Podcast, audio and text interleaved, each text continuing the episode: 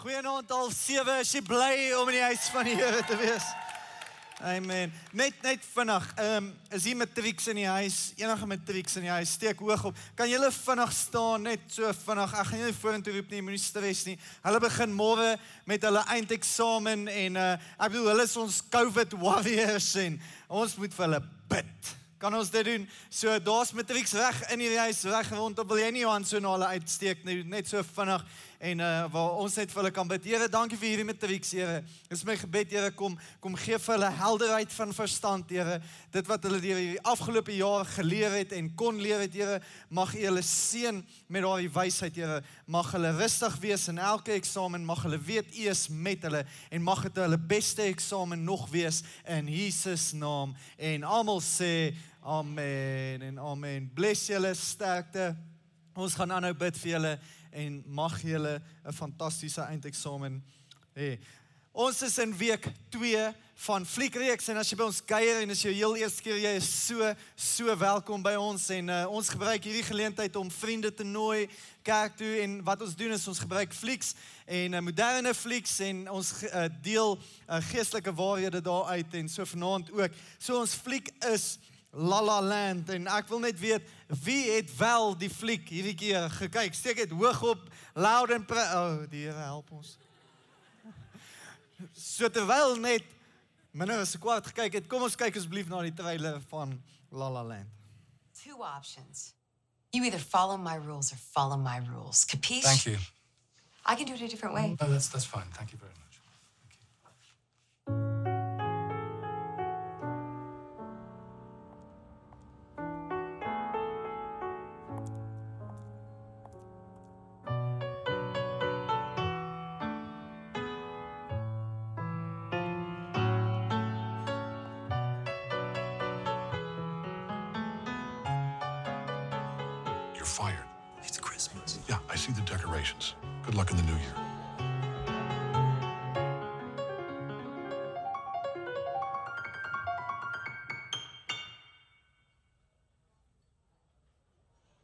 I just heard you play, and I wanted.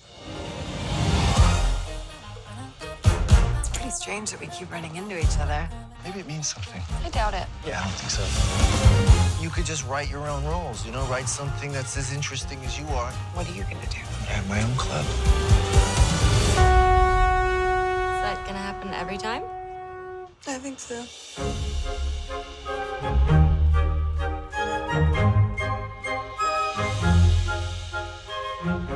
Are you going to be a revolutionary if you're such a traditionalist? You're holding on to the past, but jazz is about the future. Maybe I'm not good enough. Yes, you are. Maybe I'm not. It's like a pipe dream. This is the dream. It's conflict and it's compromise. It's very, very exciting.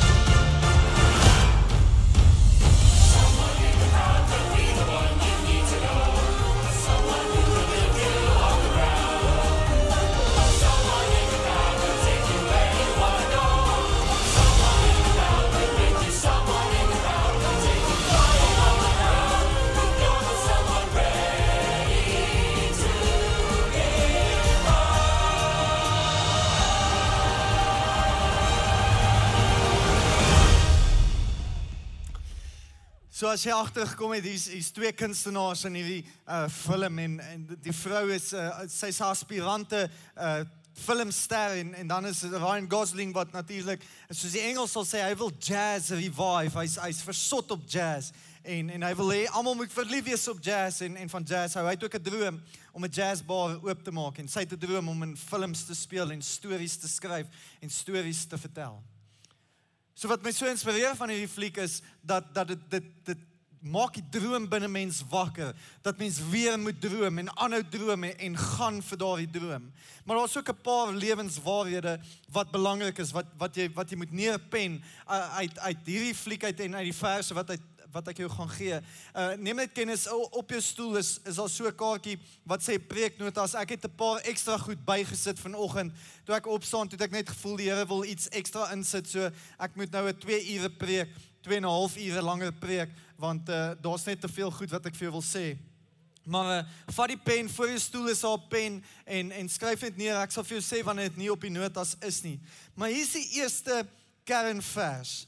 Spreuke 29:18 sê, if people can't see what God is doing, so as hulle nie kan sien nie, as hulle nie visie het vir wat hy vir hulle en oor hulle droom nie, if they can't see what God is doing, they stumble all over themselves. But when they attend to what he reveals, they are most blessed. So die skrywer kom sê sê as die Here vir jou iets wys, as hy daardie droom in jou hart sit en en dit kom heeltyd op, maar jy gee nie aandag daaraan nie, dan gaan jy oor en oor tuimel. Jy gaan val, jy gaan struikel. Maar as jy aandag aan daardie droom gee, beteken dit as jy dit neerskryf. Eh, as jy nie 'n droom neerskryf nie, is dit net wishful thinking. Maar as jy dit gaan neerskryf en aandag gee, dis wanneer jy geseënd is.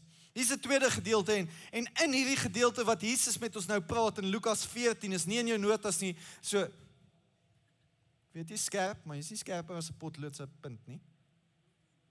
Okay, it's a joke. Sê, wat? Ag, vol. Lukas 14. Hoe hoe hoe mooi, wat sê Jesus? Hy kom hy kom vang dit vir ons vas. Hy sê en elkeen wat sy kruis nie dra en agter my nie aankom nie, kan nie my disipel wees nie. Dan gee hy die verduideliking.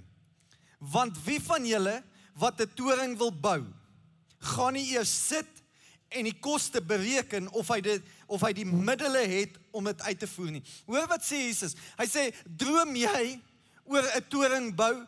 Droom jy om iets te doen? Voordat jy daaroor kan droom en voordat jy die droom kan realiseer, wanneer die droom in jou hart is, moet jy gaan sit. En wanneer jy gaan sit, dan moet jy die berekeninge gaan doen of jy dit kan uitvoer. So Jesus kom en sê jy moet eers gaan sit en vir baie van ons is die moeilikste ding om te doen en net stil te raak en te gaan sit om neer te gaan skryf wat jou droom is en wat jou plan vir jou droom is. Ek bedoel, dink net aan flieks, daar was 'n fliek The Bucket List. En die bucket list sê hy dat elke persoon behoort 'n bucket list te hê. Hier is my vraag, wie het 'n bucket list? Hallo, hallo. 4 5. Wie het nie 'n bucket list nie? Okay, die res is draadsitters. Ek kan jou dan dieselfde vraag. Wie het 'n droom vir hulle lewe? Helfte.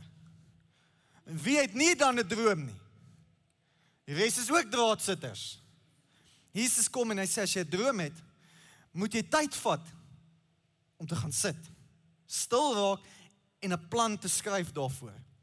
Want as jy droom het sonder 'n plan, is dit net wishful thinking. Hy gaan aan en hy sê jy moet dit doen sodat as hy die fond, uh, fundament gelê het en nie in staat is om dit te voltooi nie, almal wat dit sien, nie miskien met hom sal begin spot en sê hierdie man het begin bou en kon nie klaar kry nie. Hy gee weer verduideliking in vers 33 sê hy so kan dan ook niemand van julle wat nie afsien van al sy besittings my disipel wees nie. So Jesus sê as jy 'n droom het, gaan sit en bereken dit, skryf 'n plan neer. En as jy klaar jou plan neergeskryf het, moet jy dan jou lewe opgee vir daardie droom.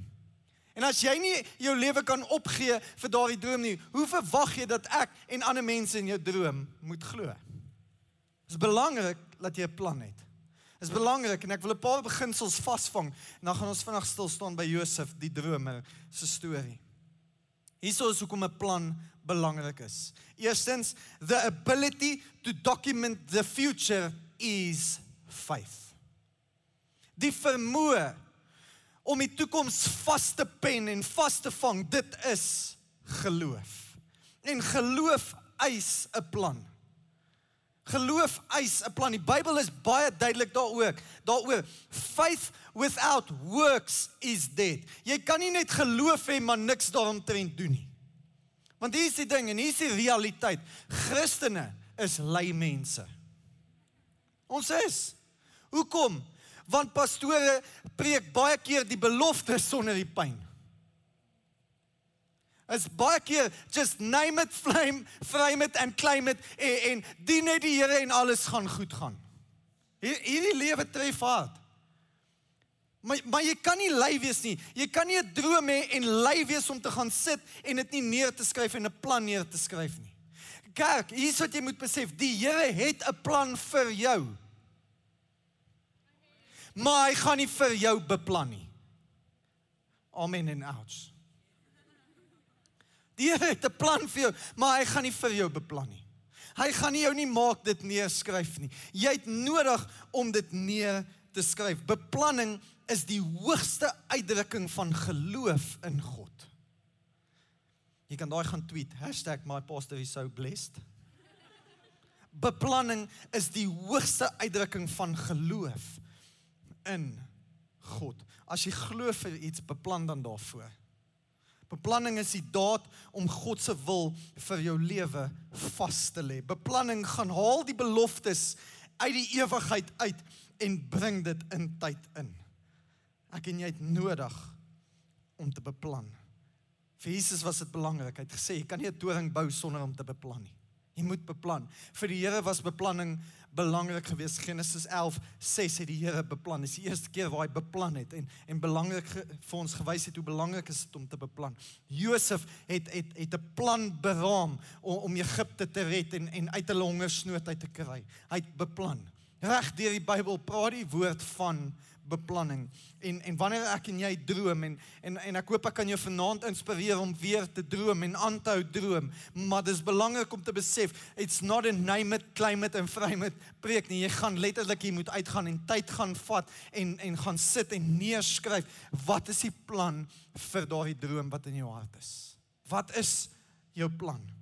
Want hier is die ding hierdie lewe gaan gaan soms hard slaan en dis die realiteit. Ek sê dit al baie keer van hierdie kansel af. Dit is moeilik. Daar kom daar wat ons nie kan aangaan nie. Daar kom daar wat ons nie wil aangaan nie. Daar kom daar waar daar goed met ons gebeur wat ons nie voorgevra het nie. Maar dit kan jou nie ophou laat droom nie. Jy moet aanhou droom.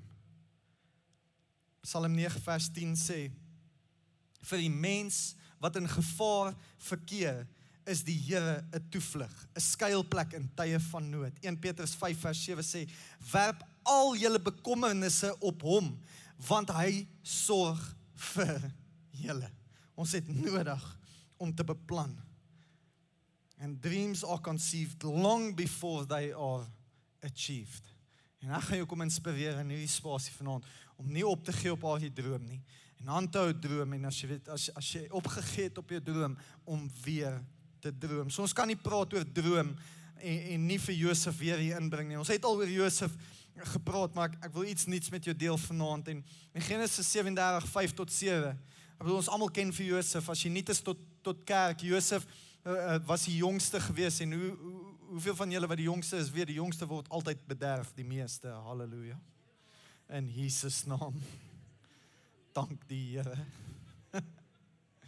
Josef was ook bederf gewees en Josef was die dromer gewees en en hy het vir sy broers gesê letterlik hy hy gaan hulle gaan voor hom buig en hulle het nie baie van hom gehou nie.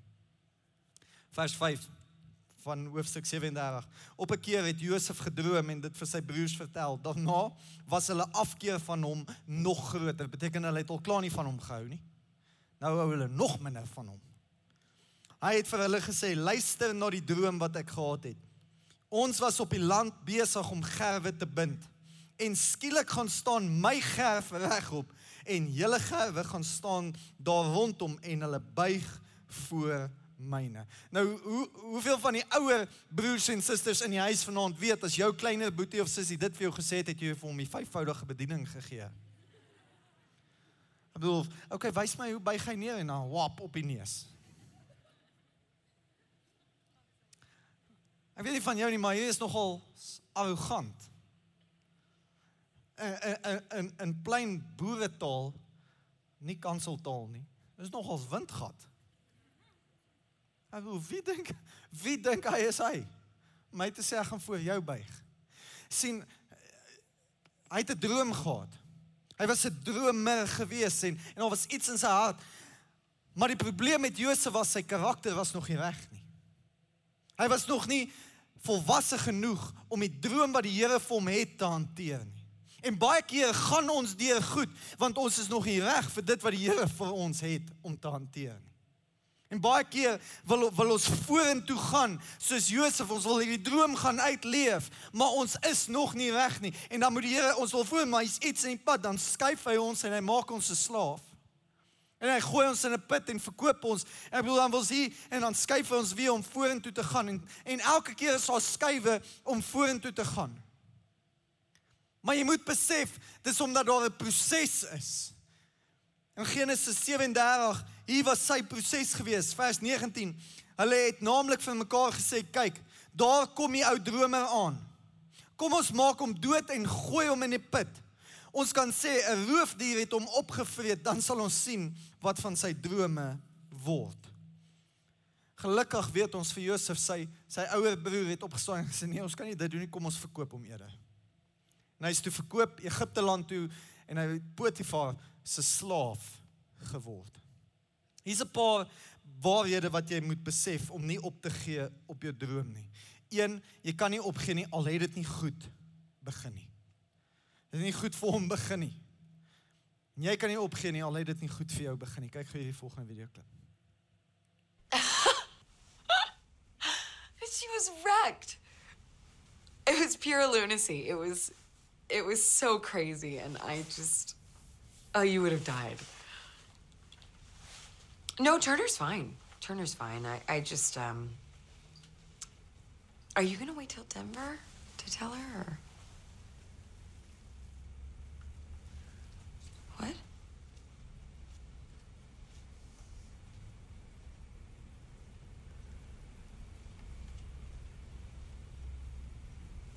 Okay.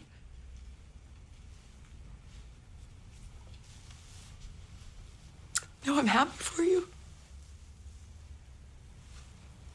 I am. I'm happy for you. I just. I just thought. Don't know what I thought. One I guess I thought it was. What? Just on the phone. Um, tell her I'll call her back. In two minutes? Less than two minutes. I'll go get your lunch. I'm almost done. Thank you.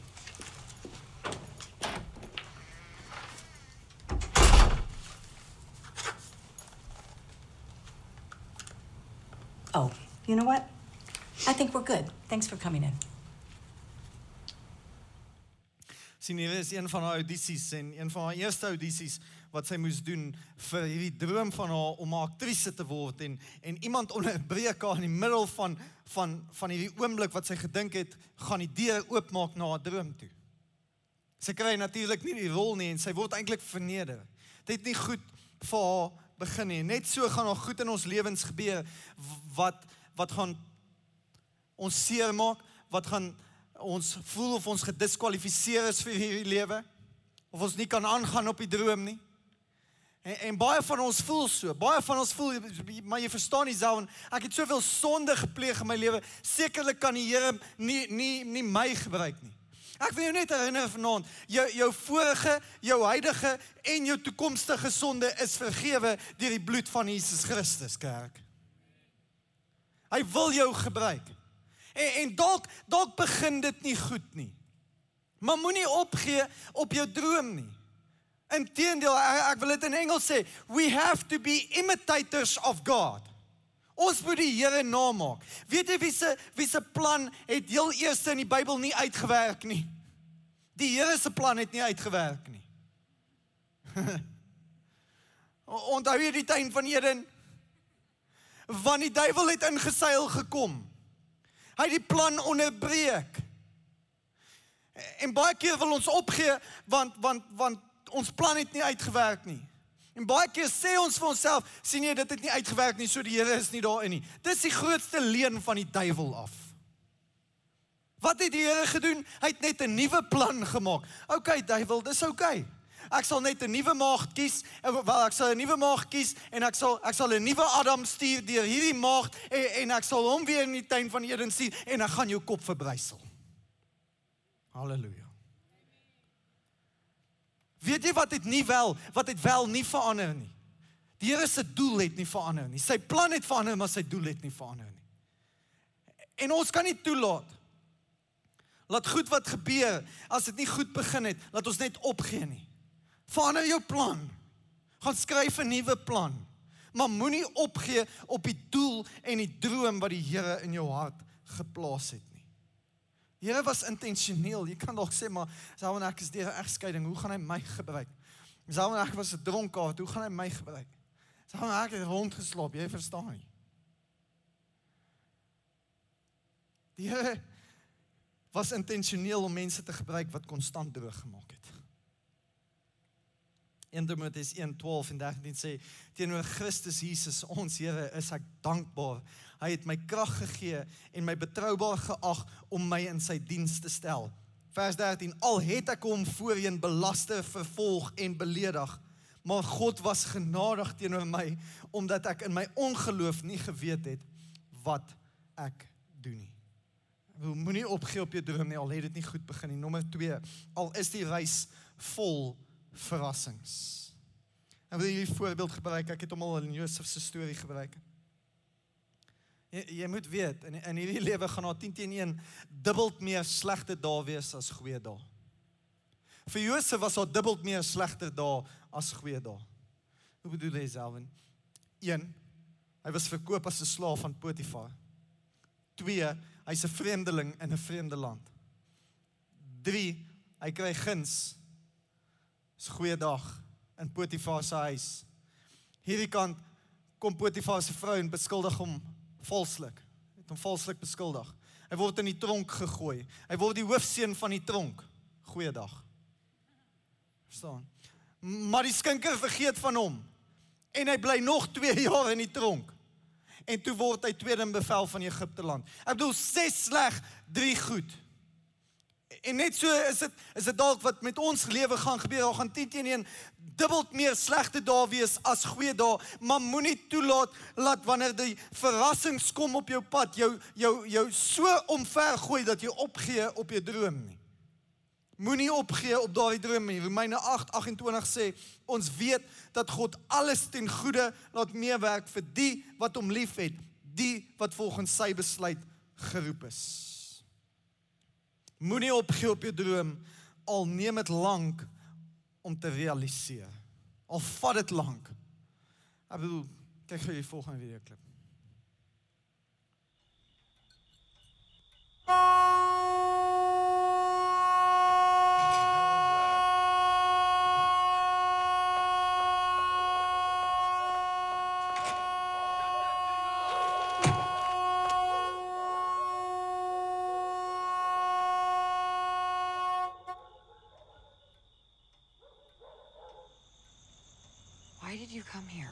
Because I have good news.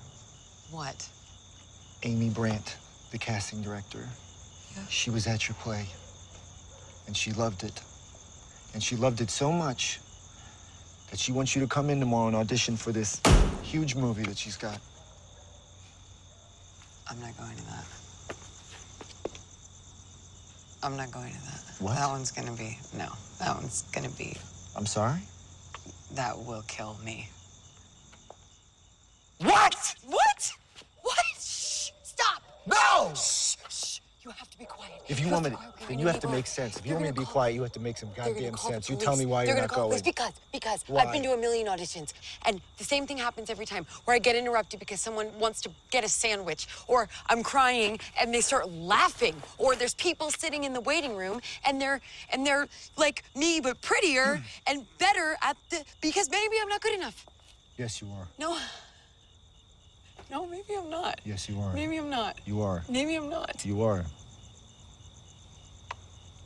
Maybe I'm one of those people that has always wanted to do it, but it's like a pipe dream for me, you know, and then you you set it. You you change your dreams and then you grow up. Maybe I'm one of those people and I'm not supposed to. And I can go back to school and I can find something else that I'm supposed to do. Cuz I left to do that and it's been 6 years and I don't want to do it anymore. Why? Why what? Why don't you want to do it anymore? Cuz they think it hurts a little bit too much. You're a baby. I'm not a baby You I'm are. trying to grow up. You're crying like a baby. Oh my God. And you have an audition tomorrow at 5.30. I'll be out front at 8 a.m. You'll be out front or not. I don't know. How did you find me here? The house in front of the library.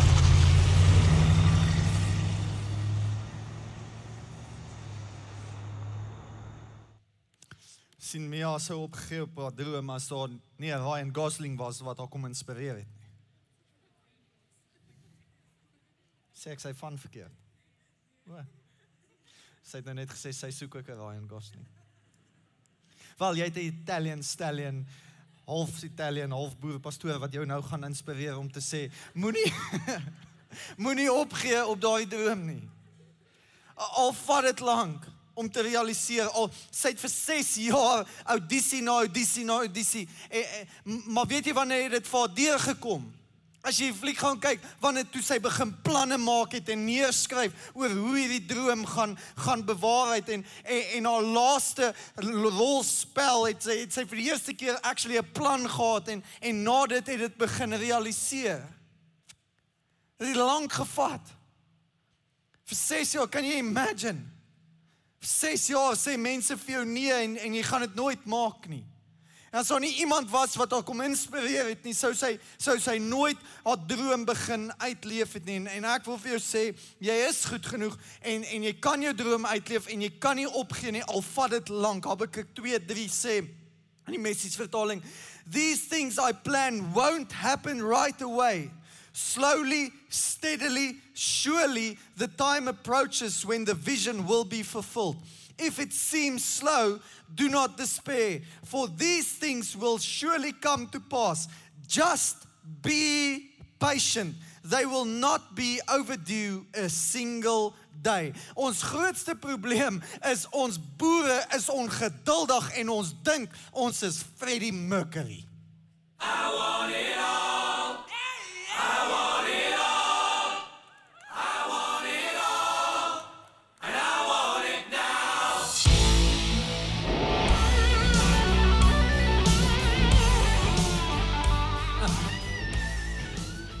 Sien ons is 'n instant generation met Instagram en 'n but we serve a crockpot God. Hallo. Al vat dit lank om te realiseer. Moenie opgee nie. Galasiërs 6 vers 9 sê, "Let us not become weary in doing good, for at the proper time we will reap a harvest if we do not give up." Ons kan nie opgee nie. Maar, hoe bedoel jy? Wat moet ek doen? Hoe gee ek nie op nie? Nommer 1. Erken en waardeer die proses wat jy deur gaan. Elkeen van ons gaan deur 'n proses. Josef moes deur 'n proses gegaan het en en almal van ons gaan deur 'n proses gaan. En ons grootste probleem is die wanneer ons deur hierdie proses gaan en wanneer hierdie proses ons seer maak en wanneer dit ongemaklik vir ons raak, uh, is ons gebed altyd Here vat hierdie pyn van ons af weg. Here, vat dit net weg. Moenie laat ek hierdeur gaan nie. Dis die verkeerdste gebed wat ons kan bid. Die gebed wat ons behoort te bid is Here, wat wil U my leer in hierdie proses? Wat wil U my leer? Sien Josef was nog nie gereed om, om Egipte land te lei nie. Dit laat my dink aan toe ons die kerk geplant het. Ek bedoel heel eerste Sondag toe daag al 50 mense op waarvan 30 my familie was. Kan jy imagine almal wat vandag by die kerk was het opgedaag? Ons sou nie die die die hulpbronne kon kon kon hanteer nie. Ons sou nie geweet het wat om met alles te doen nie. Ons sou nie geweet het hoe om hoe om mense effektief te paaster nie. Ons moes eers deur 'n proses gaan. En elkeen van ons gaan deur 'n proses. Erken dat jy deur 'n proses gaan en waardeer die proses. Hoe Jakobus 1 vers 2 en 3 sê: My broers, julle moet baie bly wees wanneer allerlei beproewings oor julle kom, want soos julle weet, as julle geloof die toets deurstaan, stel dit julle in staat om te volhard. Soos daai eerste keer toe ek vir kerk 'n landlyn moes kry en hulle vra my R600 vir 'n landlyn. My hart het in my skoene geval want daar was R50 in die bank. Maar dit het ons geleer om beter met geld te werk. Dit het ons in staat gestel om meer te doen nou want ons het geweet wat se waarde daarvan. Net so gaan elkeen van ons deur 'n proses. Ons kan nie opgee nie. Hoe gee ons nie op nie? Waardeer die proses waardeur jy gaan en weet dat dit 'n proses is want die Here wil jou iets leer sodat dit wat hy vir jou instoor het sodat jy dit beter kan hanteer. Nommer 2. Weier dat aanstoot jou keer. As jy dit nie geweet het nie, kom ek vertel jou hierdie geheim.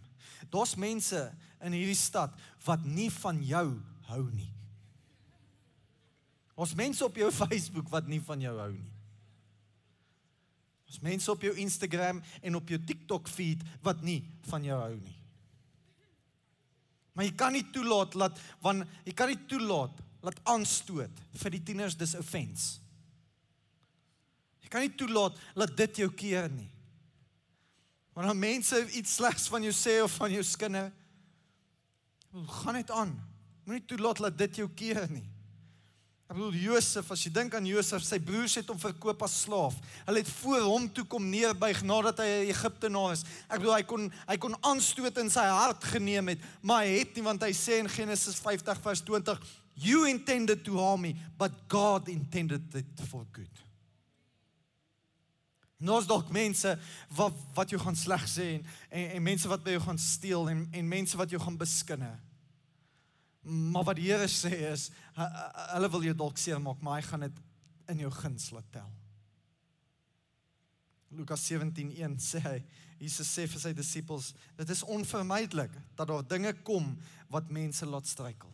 Dis onvermydelik. Beteken ons dis onvermydelik mense gaan nie van jou hou nie.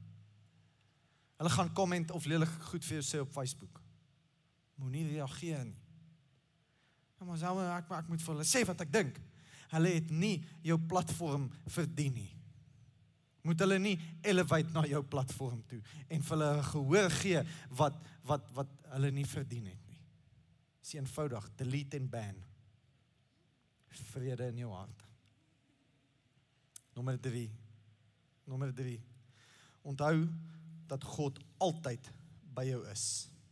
Maak nie saak hoe hoe, hoe hard die lewe is nie, maak nie saak hoe moeilik dit is nie. As jy dink aan Josef, hy was 'n slaaf. Dis nie 'n great plek om te wees nie. Maar Genesis 39:2 sê the Lord was with Joseph so that he prospered. Here was met hom gewees en hy's met jou. Vers 20 sê the Lord was with him.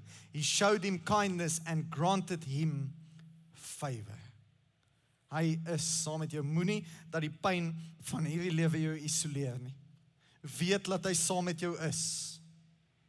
Weet dat hy saam met jou is. Laat my dink aan aan 'n pastoor wat vir my die volgende gesê het. Ek wil ek het hier daar was mense wat die kerk wou hijack en ons platform wou misbruik en en dit was net dit was 'n gemors. Dit was seer. Ek bedoel ek was seer, ek het seer gehad. En ek het letterlik by hierdie pastor gehuil en gesê dis nie regverdig nie. En hy vra my hierdie vraag: "Is jy is jy nader aan die voete van Jesus?" Ja, ek bid meer, ek vas meer, ek spandeer meer tyd saam met hom en sy woorde was volg: "Don't despise the things that brought you closer to God." Don't despise the things that brought you closer to God. Dit gaan seer wees wanneer jy droom najag, dit gaan pyn pynlik wees, maar die Here is naby. Ek wil afsluit met die volgende Spreuke 16 vers 1 tot 9. Ek wil 'n kort eksegese vir jou gee. Vir jou droom. Want elkeen van ons het 'n droom, maar jy moet dit gaan neerskryf. Jy moet dit gaan beplan daarvoor. En laat Spreuke 16 vers 1 tot 9 jou lei in jou droom. Ek wil vir jou lees. Hy sê die volgende: Die planne, daai daai planne wat jy gaan neerskryf vanaand en môre aand en studie sê is net 30% so. Ek judge die ander diep in my hart, maar hoor mooi. Hy sê die planne die planne van die hart is van die mens. Beteken hier's planne in ons hart. Maar hy sê maar die antwoord van die tong kom van die Here af. Dit klink vreemd. Wat wat wat sê die skrywer hier as jy die Hebreëus weer gaan vertaal? Sê hy die volgende. Jy kan die planne gaan maak. Maar die antwoord op daardie planne kom van die Here af. Beteken jy kan die planne gaan maak. Jy kan gaan droom en gaan skryf dit neer. Jy moet dit neerskryf. Moenie bang wees om dit neer te skryf. Ja, maar self weet jy hoeveel gaan dit kos? Moenie bang wees nie, want die Here het die antwoord op waar jy die geld vandaan gaan kry. Hy het die antwoord. Laat my dink hierdie laaste 2 weke en vir die volgende 2 weke sit ek saam met kerkplanters, jong ek is jonk maar jong kerkplanters. Hulle gaan vir die eerste keer hulle kerke plant en en ek stap 'n pad saam met hulle in en ek stap 'n pad saam met hulle deur hoofstuk 16 vers 1 tot 9. Luister, daar die droom in jou hart. Skryf dit neer. Skryf, skryf. Ja, maar self ek, ek droom oor hierdie gebou en en hy's 40 miljoen. Skryf dit neer. Want Spreuke sê die antwoord van die tong lê by die Here. Beteken if it's God's will, it's God's bill. Hy gaan betaal daarvoor. Hy gaan die plan maak werk. Jy hoef nie daaroor te worry nie. Jy moet net die plan neerskryf. Hy het die antwoord oor hoe die plan gaan realiseer. So een, skryf dit neer want hy het die antwoord hoe dit gaan realiseer. Nommer 2 vers 2. Al die weë van 'n man is suiwer in sy oë, maar die Here toets die geese. Wat beteken dit? Dit praat oor jou motief. So my vraag dadelik vir vir hierdie jong kerkplante is wat is jou motief? Hoekom plant jy die kerk? Wat is jou motief? Veral in die in die Afrika kultuur moet ek baie hamer hier op. Wat is jou motief? Is dit om geld te maak? is van die duiwel af. Is van die hel af. Jou motief moet wees om mense te help, moet mense te verbeter, hulle lewens te verbeter en die hemel groter te kry en die hel kleiner. Wat is jou motief? Nommer 3. Laat jou werk aan die Here oor, dan sal jou planne uitgevoer word. Voor jou hand liggend vers 4. Alles het die Here gemaak vir sy doel. Ja, ook die goddelose vir die dag van onheil. Saam wat beteken dit? Dit beteken jy weet daai ou wat vir jou neergesê het in die bank, daai besigheidsplan wat jy geskryf het en toe sê die bank nee, die Here sal dit uitsort. Hy sal hom skuif. Daai ou wat nie jou herjonering wil goedkeur nie, moenie worry nie, oor 'n maand of 3 van nou af hy sal hom skuif. As hierdie droom van die Here is, hy sal dit skuif. Daai ou wat wat teen jou optree onregverdiglik, hy sal dit uitsort. Hy sal dit uitsort. Vers 5. Elke hoogmoedige van hart is vir die Here gruwel. Sekerlik hy sal nie ongestraf bly nie. Beteken nou as jy hierdie droom in jou hart het en jy die plan neergeskryf en jy begin suksesvol te raak, moenie hoogmoedig raak nie. Bly nederig. Moenie laat trots in jou hart kyk hoe goed is ek. Dis nie jy nie. Onthou jy wie betaal vir daardie droom? Bly nederig vers 5. Vers 6. Deur die liefde en trou word die skuld versoen en deur die vrees van die Here wyk 'n mens nie af van die kwaad nie. Beteken hou jou lewe op God se standaard. Wanneer jy sukses behaal, hou jou lewe op God se standaard. Wanneer dit weer goed gaan met jou, hou jou lewe op God se standaard. Moenie afwyk van sy standaard nie. Vers 7. As die Here behaag het in die weë van 'n man, dan laat hy self sy vyande met vrede hom met vrede hou. Beteken dit daai mense wat jou sleg gesê het op Facebook, daai mense wat nie van jou nie, hulle gaan ook van jou begin hou. Halleluja. Vers 8. Liewer 'n bietjie met geregtigheid. Hoor mooi, liewer 'n bietjie met geregtigheid as 'n menigte van inkomste met onreg. Wat sê die skrywer vir ons hierdie droom van jou? Dit praat van ons value system. Moenie agteraf besigheid doen nie. Moenie onwettige besigheid doen nie. Wees regverdig. Verdien jou geld regverdig. En dan vers 9. Die hart van die mens dink sy sy weg uit, maar die Here rig sy voetstappe.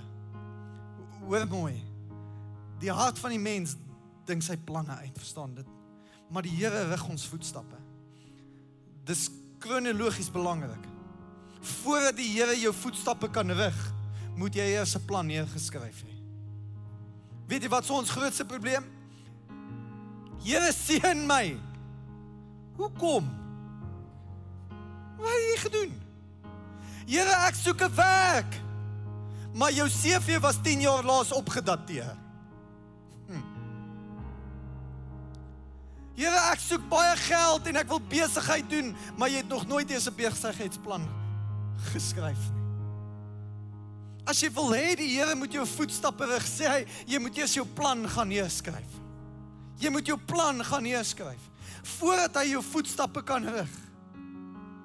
Moet jy jou planne gaan neerskryf. Die Here droom oor jou en hy het 'n plan vir jou, maar hy gaan nie vir jou beplan nie. Hy wil jou voetstappe rig en hy wil die deure oopmaak waartoe hy jou lei, maar voordat hy jou kan rig, moet jy jou plan gaan neerskryf. Kyk, hy droom oor jou.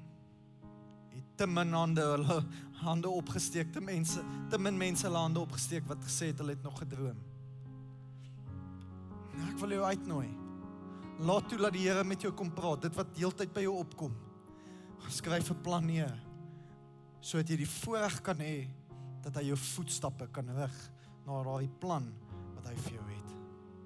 Hy het 'n plan vir jou, maar ek en jy moet beplan. Kom ons sluit die oë. Here, dankie vir u liefde en genade, u goedheid, Here. En Here, ek kom bid vir elke persoon hier wat opgehou droom het, Here. Mag U hulle kom inspireer om weer te droom. Here, ek kom bid, Here, mag U die verfkwas kom neem.